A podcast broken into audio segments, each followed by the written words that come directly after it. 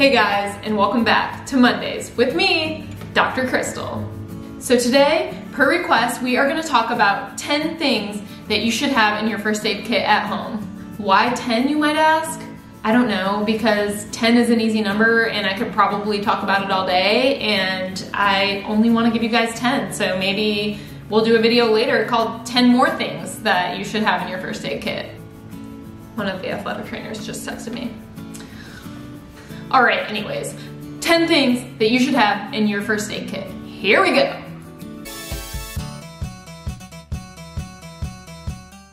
All right, I'm gonna save the best one for last on purpose so that you guys have to watch this whole video. It's a really great, well-kept secret, so I think you're gonna wanna stick around. All right, number one, Band-Aids.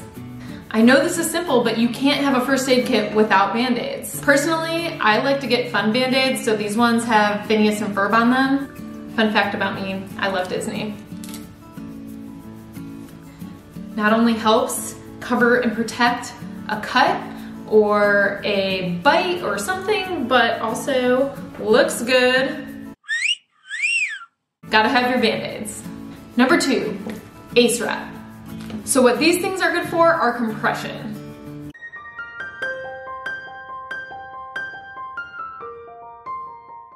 Most common thing you're gonna need this for is a sprained ankle. So we usually tell people to use the RICE method. So rest, ice, compression, and elevation. So basically you wanna wrap it up tight, helps keep the fluid from accumulating. It's probably gonna swell up anyways, but this will help. You don't wanna wrap it too tight that you cut off the circulation and your toes start to get numb and tingly and blue, um, but you should have one of these around. Number three, ibuprofen.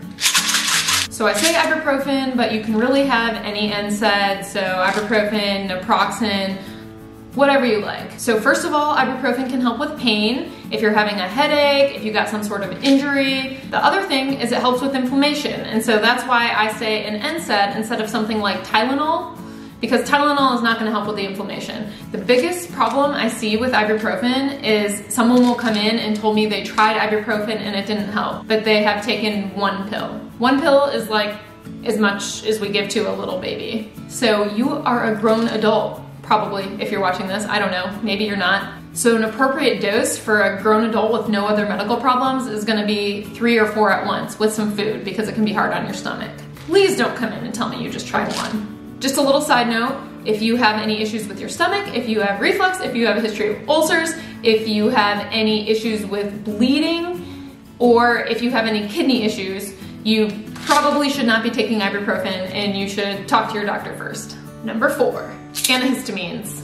So this particular one I have is loratadine, which is a generic form of Claritin. Generic medicines work just as well. So I have pretty bad seasonal allergies, not a stranger to antihistamines odds are at some point you're gonna have someone over your house who does have allergies and doesn't have medications with them. And so it's always good to have antihistamines on hand. They can be a lifesaver, especially if you like have a dog or a cat and somebody might be over who's allergic to animals. I like Claritin or Loratadine because it's a little bit less sedating than something like Zyrtec. Quick side story, I was in med school and I had not yet discovered the beauty of Flonase, which is what I use now. So of course in med school, I'm just studying every single day and I couldn't figure out why I was just zonking out at my desk every day. I would be studying and the next thing you know, I would be falling asleep sitting up. It literally took me like a week to realize it was because I was taking Zyrtec every day for allergies. My mom has always told me that I'm very book smart, but no common sense. it's not very nice, mom. So antihistamines can also be helpful if someone has hives or if someone is itchy um, because it reduces the histamine, which is what creates some of those responses. Just kidding, I'm not gonna throw it. Number five, gauze. Ugh. So most of you guys have probably seen gauze before. I'm just gonna pull one out here. Oh.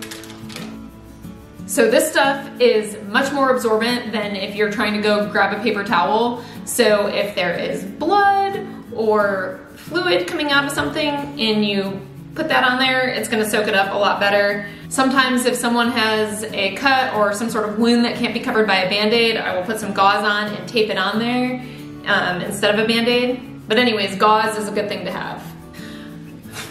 I was about to say number six and do a seven, but we're gonna do a six. Number six, hydrocortisone cream. So hydrocortisone is a mild steroid. You can get it over the counter. A lot of times if people come into clinic and need a steroid, we'll give them something a little bit stronger, but hydrocortisone is a good place to start. If you have something on your skin that's red and itchy, odds are it's gonna respond to one of two things. One is a topical steroid, the other one is an antifungal, if it's a fungal rash like ringworm or something like that. It can help with inflammation. It can help with, it can help with inflammation. I literally can't say inflammation. It can help with inflammation, it can help with itching. It's just a good thing to have around. If you're putting it on a spot and it's not getting better, you should see a doctor. The things in this kit are just to kind of get you through until you can see a doctor. Number seven. All single ladies, all single ladies. I am not single, I'm happily taken. Love you, Heather. Tweezers. So you might think this is a weird thing, but tweezers come in a lot of handy. Uh, wait, what? come in, I don't know if, they come in handy. So two things in particular. One is for splinters. I am so surprised how many people come into student health for me to help them get out their splinter. So if you get a splinter, hopefully you'll realize it right away and hopefully there's an end sticking out and you can just grab it with the tweezers. If you're not able to get it, the best thing you can do is soak your foot or soak your hand in some warm water and hopefully that'll soften up the skin and help it work its way out a little bit and then a lot of times you can get it like that.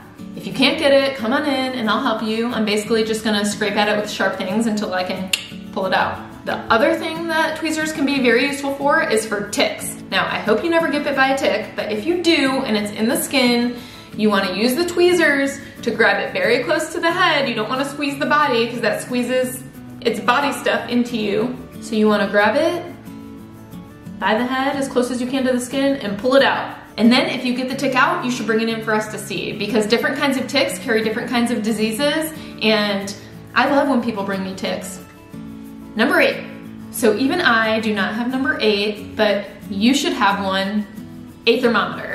All the time people come in and tell me that they've had a fever, but they didn't have a thermometer to measure it. People are usually pretty good about knowing if they have a fever, you get hot, sweaty, cold chills, but it's always so nice when someone comes in and is like, yes, I checked my temperature last night, doc, it was 102.